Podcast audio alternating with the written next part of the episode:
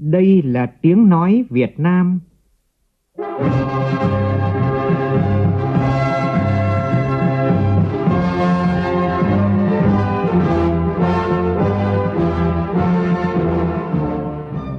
là tiếng nói Việt Nam, phát thanh từ Hà Nội, thủ đô nước Cộng hòa xã hội chủ nghĩa Việt Nam.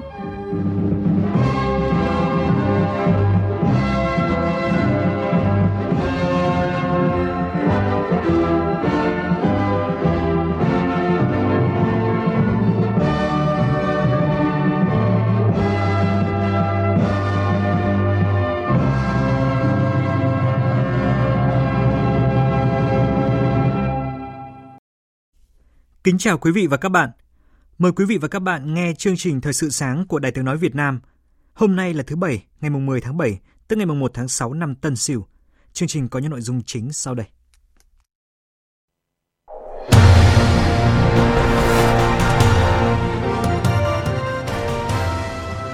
Thủ tướng Chính phủ Phạm Minh Chính hôm nay phát động triển khai chiến dịch tiêm chủng vaccine phòng COVID-19 toàn quốc năm 2021-2022. Thành phố Hồ Chí Minh sẽ xử phạt nghiêm trường hợp lợi dụng khó khăn của dịch bệnh để đẩy giá thực phẩm. Cuộc đua điện gió ở Gia Lai làm nảy sinh nhiều vấn đề bất cập trong thi công và sử dụng lao động. Trong phần tin thế giới, Mỹ và Colombia thông báo sẽ trợ giúp Haiti điều tra vụ ám sát Tổng thống Jovenel Moise. Nga thử nghiệm thành công tiền lâm sàng một loại thuốc chữa COVID-19 có hiệu quả đặc biệt mang tên là Hòa bình 19, Mirum 19.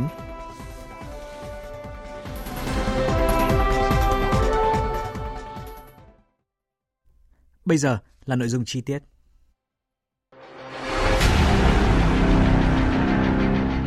Đẩy lùi COVID-19, bảo vệ mình là bảo vệ cộng đồng.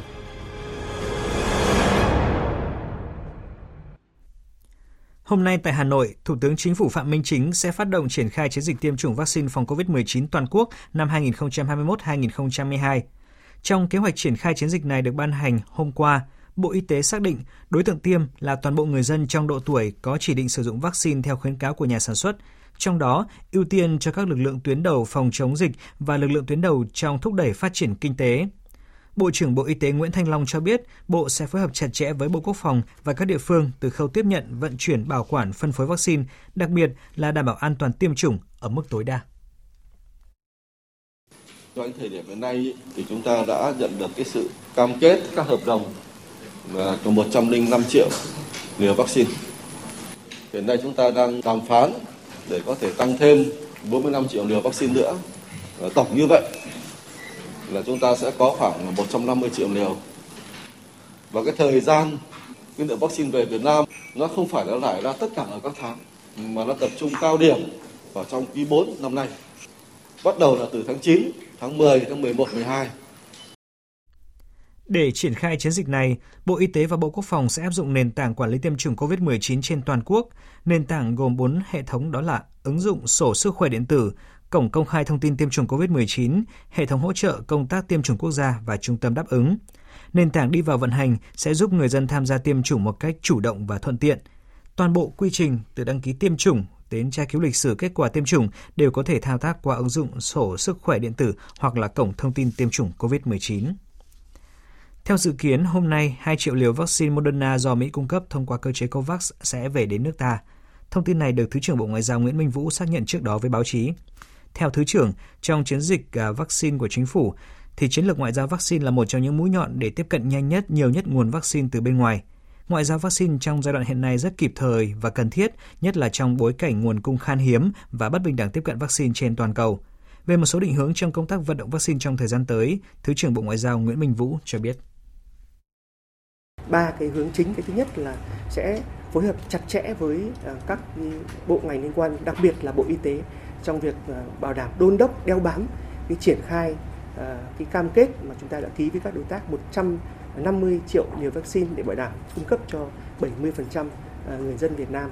Và cái thứ hai là chúng tôi sẽ tiếp tục vận động các cái đối tác song phương và các cái tổ chức quốc tế là tiếp tục là cung cấp nguồn vaccine cho Việt Nam và cái thứ ba là chúng ta sẽ thúc đẩy à, sâu hơn nữa và tích cực hơn nữa cái việc hợp tác quốc tế trong lĩnh vực chuyển giao công nghệ và sản xuất vaccine để phục vụ cho cái việc à, sản xuất à, lâu dài Theo Ban Quản lý Quỹ vaccine phòng COVID-19, tính đến 17 giờ chiều qua, số dư quỹ vaccine phòng chống COVID-19 là 8.078 tỷ đồng đã bao gồm ngoại tệ quy đổi. Theo Bộ trưởng Bộ Tài chính Hồ Đức Phước, Bộ cam kết công khai minh bạch số tiền hàng ngày, từng đợt ủng hộ và công khai quyết toán của Bộ Y tế sau từng đợt tiêm vaccine phòng chống dịch COVID-19.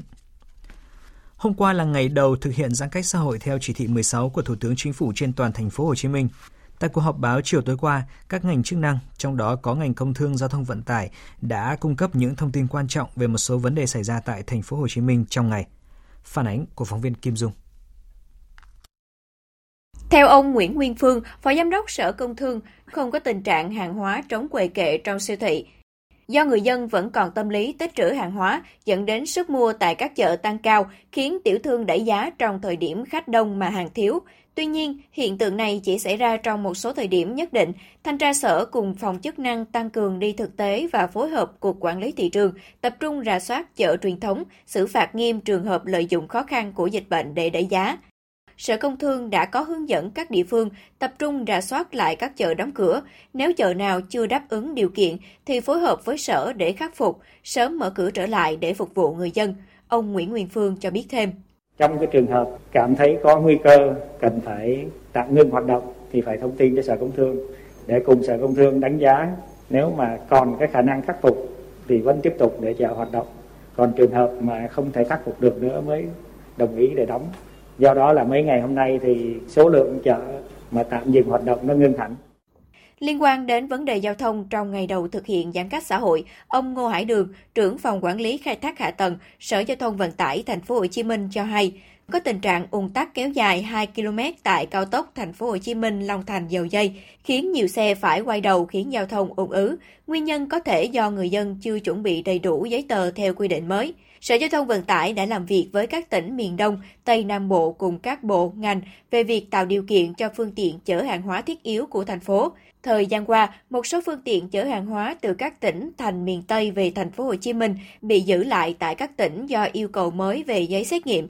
Để tháo gỡ khó khăn này, Sở đã báo cáo với Bộ Giao thông Vận tải và Bộ Y tế về phương án như thay đổi thời hạn quy định đối với giấy xét nghiệm, tạo luồng vận chuyển thông thoáng hàng hóa về thành phố Hồ Chí Minh. Sở Giao thông Vận tải cũng đã có văn bản gửi các tỉnh, thành đề nghị phối hợp hỗ trợ tạo luồng xanh cho phương tiện vận chuyển hàng hóa, nhu yếu phẩm thiết yếu. Ngành giao thông thành phố Hồ Chí Minh cũng lưu ý thêm giấy nhận diện không phải là điều kiện bắt buộc. Cái giấy nhận diện không phải là cái giấy phải có để khi mà lưu thông trong cái thời gian thành phố thực hiện cách ly. Mà cái giấy này chỉ là để mà tạo cái việc mà thuận lợi cho cái việc vận chuyển đối với các doanh nghiệp mà có khối lượng vận chuyển hàng hóa lớn cũng như là thực hiện cái việc mà vận chuyển công nhân, chuyên gia Xin được thông tin thêm, bắt đầu từ hôm qua, toàn bộ hệ thống siêu thị trên địa bàn thành phố Hồ Chí Minh sẽ tăng thời gian hoạt động thêm từ 3 đến 4 giờ mỗi ngày, tức là mở cửa từ 6 giờ cho đến 22 và 23 giờ nhằm đáp ứng tốt nhất nhu cầu mua sắm hàng hóa của người dân. Phóng viên Nhật Trường thường trú tại đồng bằng sông Cửu Long đưa tin, tối qua thông tin từ Ban chỉ đạo phòng chống dịch COVID-19 tỉnh Tiền Giang cho biết, ông Trần Văn Thức, Chủ tịch Ủy ban nhân dân kiêm trưởng Ban chỉ đạo phòng chống dịch COVID-19 của thị xã Cai Lậy của tỉnh Tiền Giang đã dương tính với SARS-CoV-2 ngành chức năng xác định có đến hàng trăm F1, F2 là cán bộ công chức của các cơ quan cấp tỉnh, thị xã và các xã phường trên địa bàn thị xã Cai Lậy do có tiếp xúc gần. Và Cai Lậy chính là địa bàn có ổ dịch COVID-19 đầu tiên ở tỉnh Tiền Giang. Tin từ Trung tâm Kiểm soát Bệnh tật tỉnh Thanh Hóa cho biết, ngay sau khi phát hiện ca mắc COVID-19 tại xã Nghi Sơn, thị xã Nghi Sơn, ngay trong tối qua, lực lượng chức năng đã phong tỏa tạm thời xã Nghi Sơn, nơi bệnh nhân sinh sống, tổ chức phun khử khuẩn những điểm dịch tễ liên quan đến bệnh nhân và đồng thời khẩn trương truy vết các trường hợp liên quan đến bệnh nhân này. Kể từ 0 giờ ngày hôm nay cho đến khi có thông báo mới, huyện miền núi Trà Bồng và huyện Sơn Tịnh của tỉnh Quảng Ngãi phải thực hiện giãn cách xã hội theo chỉ thị 16 của Thủ tướng Chính phủ. Đối với huyện đảo Lý Sơn thực hiện giãn cách xã hội theo chỉ thị 15. Ông Hoàng Anh Ngọc, Chủ tịch Ủy ban nhân dân huyện Trà Bồng, tỉnh Quảng Ngãi cho biết. Hiện nay thì xe lưu động thường xuyên hoạt động ở tất cả các xã huyện. Ở xã thì chúng tôi ờ, là lo thành thanh huy động các tổ covid cộng đồng để mà tuyên truyền cho bà con để người ta biết trước mắt là tình hình để nhưng mà phải an tâm để phòng chống cho nó hiệu quả chứ cũng không có hoang mang quá. Như vậy, Hiện tại trên địa bàn Quảng Ngãi có 7 địa phương gồm các huyện Ba Tơ, Tư Nghĩa, Bình Sơn, Trà Bồng, Sơn Tịnh, thị xã Đức Phổ và thành phố Quảng Ngãi thực hiện giãn cách xã hội theo chỉ thị 16 của Thủ tướng Chính phủ.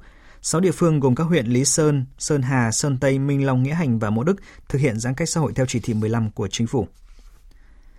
Tối qua, Ủy ban nhân dân thành phố Đà Nẵng thông tin sẽ cho hoạt động trở lại một số hoạt động dịch vụ đã tạm dừng trước đó.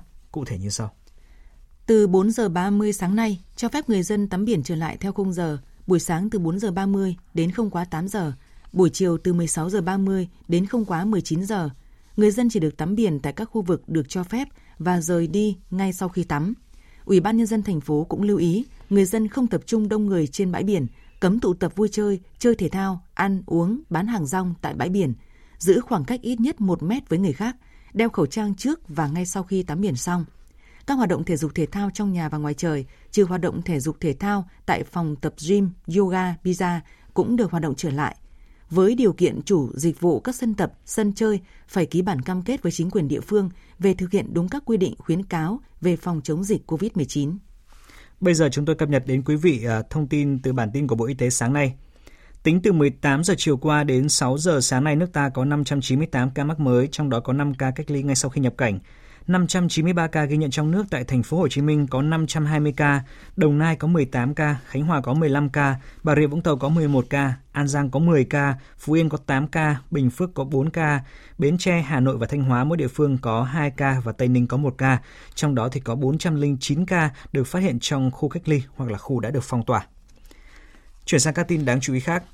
Phó Thủ tướng Chính phủ Lê Văn Thành vừa yêu cầu Ủy ban nhân dân các tỉnh liên quan khẩn trương ra soát mỏ vật liệu trên địa bàn, cấp phép khai thác khoáng sản làm vật liệu xây dựng thông thường, đảm bảo cung cấp đủ nguồn vật liệu phục vụ thi công dự án xây dựng một số đoạn đường bộ cao tốc trên tuyến Bắc Nam phía Đông.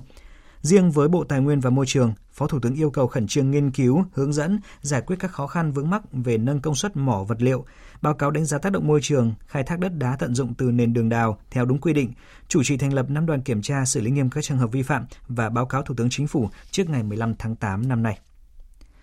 Thu nội địa 6 tháng đầu năm nay đạt khá nhờ kinh tế tăng trưởng từ cuối năm ngoái. Đó là thông tin đáng chú ý tại hội nghị trực tuyến đánh giá tình hình thực hiện công tác thuế 6 tháng đầu năm và giải pháp thực hiện nhiệm vụ công tác thuế 6 tháng cuối năm nay do Tổng cục Thuế tổ chức hôm qua. Tin của phóng viên Phạm Hạnh. Theo thống kê của Tổng cục Thuế, thu ngân sách 6 tháng đầu năm nay ước đạt hơn 656.000 tỷ đồng, đạt gần 59% dự toán, bằng hơn 114% so với cùng kỳ năm ngoái. Thu ngân sách 6 tháng đầu năm đạt khá, được đánh giá chủ yếu do đà tăng trưởng kinh tế từ cuối năm 2020 và tăng thu từ một số nguồn thu do được hưởng lợi từ các chính sách tài khóa tiền tệ của năm ngoái. Trong đó một số ngành đạt mức tăng trưởng cao như ngân hàng, chứng khoán, bất động sản, sản xuất lắp ráp ô tô, góp phần quan trọng vào số thu trong 6 tháng đầu năm. Đáng chú ý, đa số các địa phương đạt tiến độ thu khá so với dự toán.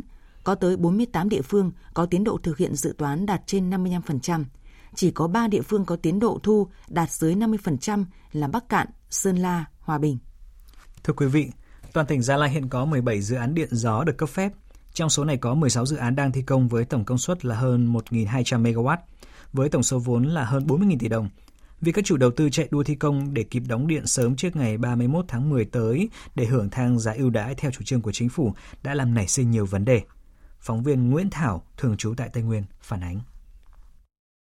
Theo kết quả kiểm tra cuối tháng 4 năm 2021 của Sở Công Thương Gia Lai, hiện nay có 16 trong tổng số 17 dự án điện gió tại tỉnh đang thi công, nhưng nhiều chủ đầu tư vẫn chưa hoàn thiện các thủ tục lập hồ sơ thuê đất theo quy định tại luật đất đai. Cá biệt có một số dự án tại huyện Công Trờ Rò thi công một số hạng mục trên đất lâm nghiệp. Ông Nguyễn Duy Lộc, Phó Giám đốc Sở Công Thương Gia Lai cho biết.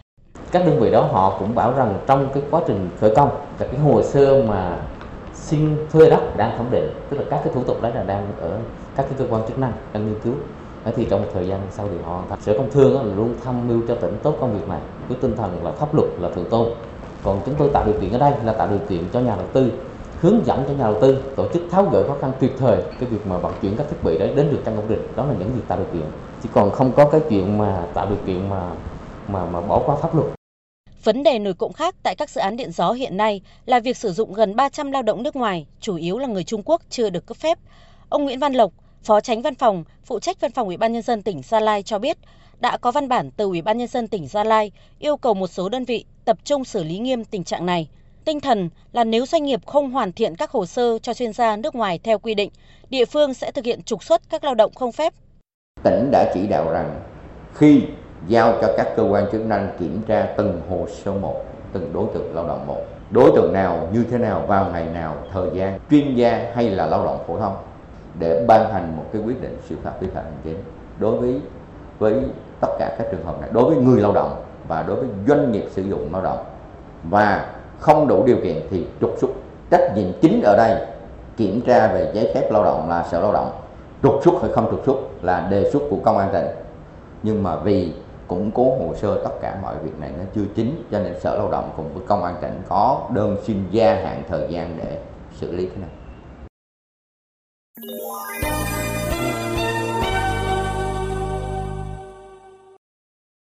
Xin chuyển sang phần tin thế giới.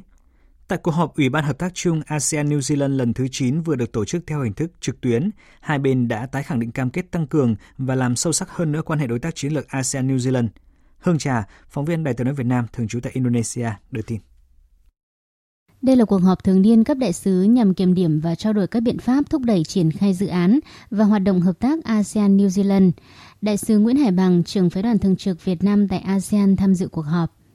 Tại cuộc họp, hai bên đánh giá cao tiến độ thực hiện kế hoạch hành động ASEAN New Zealand giai đoạn 2021-2025.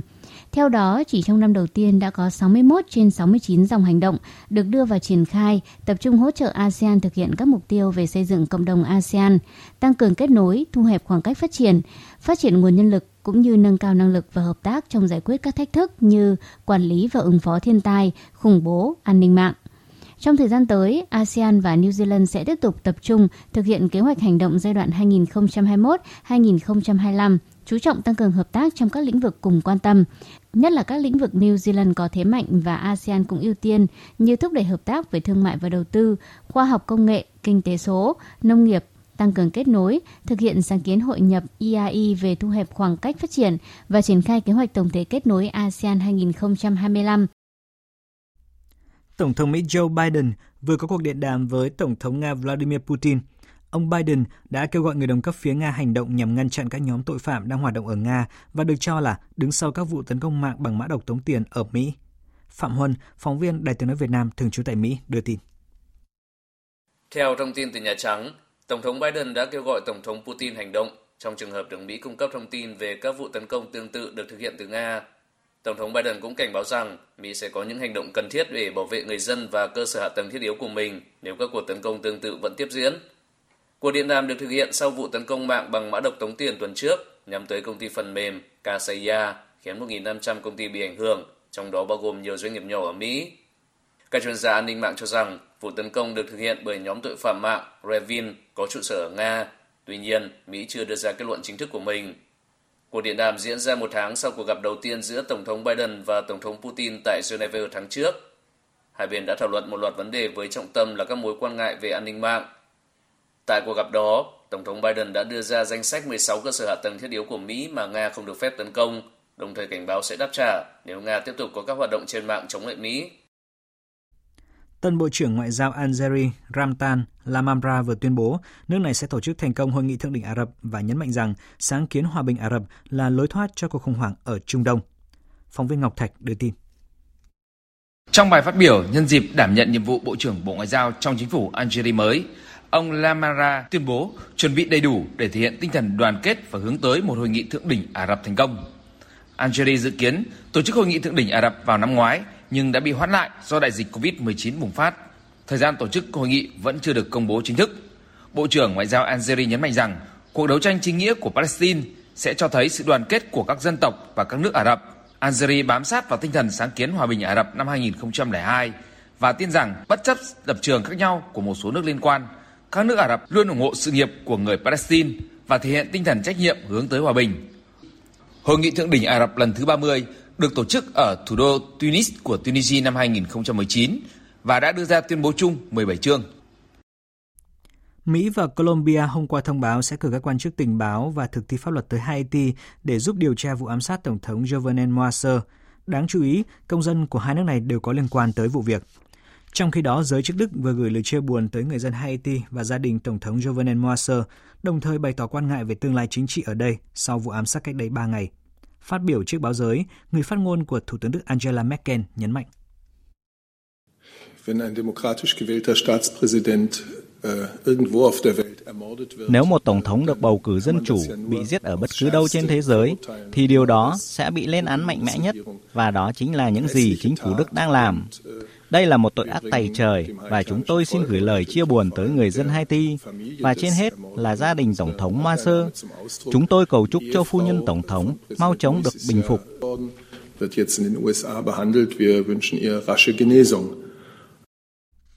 Thưa quý vị, thuốc chữa bệnh COVID-19 mang tên là Mir-19 do cơ quan y sinh liên bang Nga phát triển đã được thử nghiệm tiền lâm sàng thành công. Đây là tín hiệu đáng mừng trong bối cảnh tình hình dịch tễ tại Nga đang diễn biến phức tạp. Văn Thường, phóng viên Đài tiếng nói Việt Nam thường trú tại Liên bang Nga đưa tin. Cơ quan y sinh Liên bang Nga cho biết, các nghiên cứu tiền lâm sàng đối với thuốc Mir-19 đã được thực hiện thành công trong tháng 6 năm 2021. Người đứng đầu cơ quan y sinh Liên bang Nga, Veronika Skvorosova cho biết, các nghiên cứu tiền lâm sàng đã chứng minh tính an toàn, khả năng sinh miễn dịch và tiềm năng bảo vệ của chế phẩm này. Đồng thời nhấn mạnh rằng, cơ quan y sinh liên bang đã hoàn toàn sẵn sàng để tiến hành các thử nghiệm lâm sàng và có kế hoạch bắt đầu trong tương lai gần. Kết quả của các cuộc thử nghiệm lâm sàng, các nhà khoa học phát hiện ra rằng Mir-19 làm giảm nồng độ virus trong cơ thể của động vật bị nhiễm bệnh xuống 10.000 lần. Đồng thời, thuốc không ảnh hưởng đến bộ gen của con người vì trong quá trình phát triển, các vùng cụ thể của bộ gen virus đã được chọn lọc không có trong bộ gen của người, do đó an toàn tuyệt đối với con người. Ngoài ra, thuốc có hiệu quả chống lại tất cả các chủng virus corona, bao gồm các biến chủng phổ biến nhất hiện nay. Trước đó, bà Veronica cũng cho biết, ngoài thuốc Mir-19, các chuyên gia của cơ quan y sinh liên bang đang phát triển một loại vaccine ngừa COVID-19. Nếu thành công, vaccine này sẽ tạo ra miễn dịch lâu dài. Và tiếp ngay sau đây chúng tôi xin chuyển đến quý vị một số thông tin thể thao.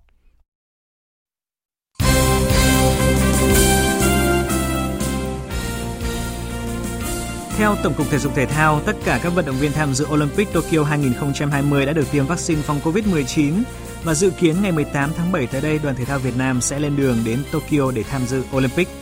Dự kiến lễ xuất quân của đoàn thể thao Việt Nam tham dự Olympic Tokyo 2020 sẽ diễn ra vào ngày 13 tháng 7 này tại Hà Nội với quy định nghiêm ngặt về phòng chống dịch COVID-19. U23 Việt Nam sẽ nằm cùng bảng Y với Myanmar, Hồng Kông, Trung Quốc và chủ nhà Đài Bắc Trung Hoa tại vòng loại U23 châu Á 2022. Đây được xem là bảng đấu dễ thở cho thầy trò huấn luyện viên Park Hang-seo. Theo lịch thi đấu thì U23 Việt Nam sẽ gặp đội chủ nhà U23 Đài Bắc Trung Hoa ở lượt trận giao quân vào ngày 27 tháng 10. Sau đó U23 Việt Nam gặp U23 Hồng Kông Trung Quốc vào ngày 29 tháng 10. Tới lượt trận cuối, U23 Việt Nam sẽ gặp U23 Myanmar vào ngày 31 tháng 10. Hiện tại, Liên đoàn bóng đá châu Á vẫn chưa xác định giờ thi đấu cụ thể cho các trận đấu này. Tuy nhiên, lịch thi đấu của U23 Việt Nam khá thuận lợi khi mà lần lượt chạm trán các đối thủ có trình độ tăng dần. Trước khi hướng về nước Anh với trận chung kết Euro thì 7 giờ sáng Chủ nhật ngày mai 11 tháng 7, người hâm mộ sẽ được theo dõi trận tranh chức vô địch Copa America giữa chủ nhà đương kim vô địch Brazil và Argentina. Lần gần nhất hai đội gặp nhau ở chung kết Copa Copa America là năm 2007. Khi ấy thì Messi mới là cầu thủ trẻ xuất sắc nhất giải. À, Brazil khi đó thì đã thắng Argentina với tỷ số cách biệt là 3-0. Dự báo thời tiết Ngày hôm nay, phía đông bắc bộ có nhiệt độ cao nhất cả nước là 34 độ. Các khu vực đều có mưa rào và rông vài nơi. Trong mưa rông có khả năng xảy ra lốc xét và gió giật mạnh. Bây giờ là dự báo nhiệt độ chi tiết các khu vực. Phía Tây Bắc Bộ, sáng sớm và đêm có mưa rào và rông vài nơi, ngày nắng, nhiệt độ từ 24 đến 33 độ. Phía Đông Bắc Bộ, sáng sớm và đêm có mưa rào và rông vài nơi, ngày nắng. Trong mưa rông có khả năng xảy ra lốc xét và gió giật mạnh, nhiệt độ từ 24 đến 34 độ. Khu vực từ Thanh Hóa đến Thừa Thiên Huế, sáng sớm và đêm có mưa rào và rông vài nơi, ngày nắng, nhiệt độ từ 24 đến 33 độ. Khu vực từ Đà Nẵng đến Bình Thuận, ngày nắng, chiều tối và đêm có mưa rào và rông vài nơi, nhiệt độ từ 25 đến 33 độ. Tây Nguyên có mưa rào và rông vài nơi, riêng chiều tối có mưa rào và rải rác có rông, cục bộ có mưa vừa mưa to, nhiệt độ từ 20 đến 32 độ. Nam Bộ có mưa rào và rông vài nơi, riêng chiều tối có mưa rào và rải rác có rông, cục bộ có mưa vừa mưa to, nhiệt độ từ 23 đến 32 độ. Khu vực Hà Nội, sáng sớm và đêm có mưa rào và rông vài nơi, ngày nắng, nhiệt độ từ 24 đến 34 độ. Dự báo thời tiết biển, Bắc Vịnh Bắc Bộ, Nam Vịnh Bắc Bộ và vùng biển từ Quảng Trị đến Quảng Ngãi có mưa rào và rông vài nơi, tầm nhìn xa trên 10 km, gió Đông Nam cấp 3, cấp 4. Vùng biển từ Bình Định đến Ninh Thuận có mưa vài nơi, tầm nhìn xa trên 10 km, gió Nam đến Tây Nam cấp 3, cấp 4. Vùng biển từ Bình Thuận đến Cà Mau có mưa rào và rông rải rác. Trong mưa rông có khả năng xảy ra lốc xoáy và gió giật mạnh. Tầm nhìn xa trên 10 km, giảm xuống 4 đến 10 km trong mưa gió nhẹ. Vùng biển từ Cà Mau đến Kiên Giang có mưa rào và rông rải rác. Trong mưa rông có khả năng xảy ra lốc xoáy và gió giật mạnh. Tầm nhìn xa trên 10 km, giảm xuống 4 đến 10 km trong mưa, gió Tây Nam cấp 3, cấp 4. Khu vực Bắc Biển Đông có mưa rào vài nơi, tầm nhìn xa trên 10 km, gió Đông Nam cấp 4. Khu vực giữa Biển Đông và khu vực quần đảo Hoàng Sa thuộc thành phố Đà Nẵng có mưa rào và rông vài nơi, tầm nhìn xa trên 10 km, gió Đông Nam cấp 3, cấp 4. Khu vực Nam Biển Đông và khu vực quần đảo Trường Sa thuộc tỉnh Khánh Hòa có mưa rào rải rác và có nơi có rông. Trong mưa rông có khả năng xảy ra lốc xoáy và gió giật mạnh. Tầm nhìn xa trên 10 km, giảm xuống 4 đến 10 km trong mưa gió nhẹ. Vịnh Thái Lan có mưa rào và rải rác có rông. Trong mưa rông có khả năng xảy ra lốc xoáy và gió giật mạnh. Tầm nhìn xa từ 4 đến 10 km, gió Tây Nam cấp 4. Vừa rồi là những thông tin thời tiết. Bây giờ chúng tôi xin được tóm lược những tin chính đã phát trong chương trình.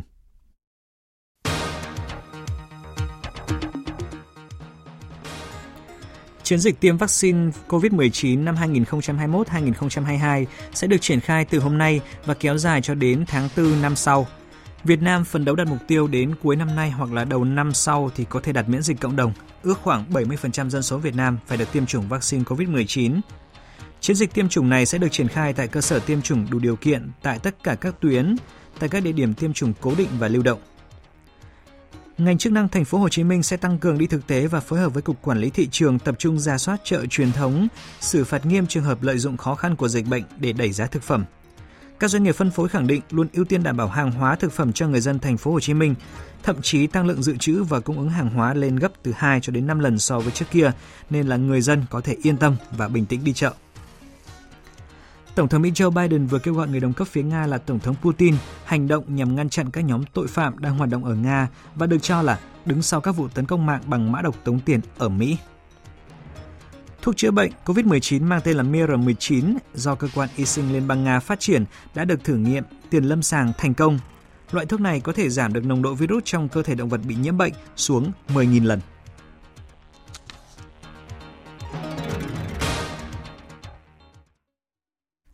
Tới đây thì thời lượng dành cho chương trình Thời sự sáng nay đã hết. Chương trình do biên tập viên Hoàng Ân biên soạn với sự tham gia của phát thanh viên Hồng Huệ, kỹ thuật viên Tuyết Mai, chịu trách nhiệm nội dung Nguyễn Vũ Duy. Xin kính chào tạm biệt và hẹn gặp lại.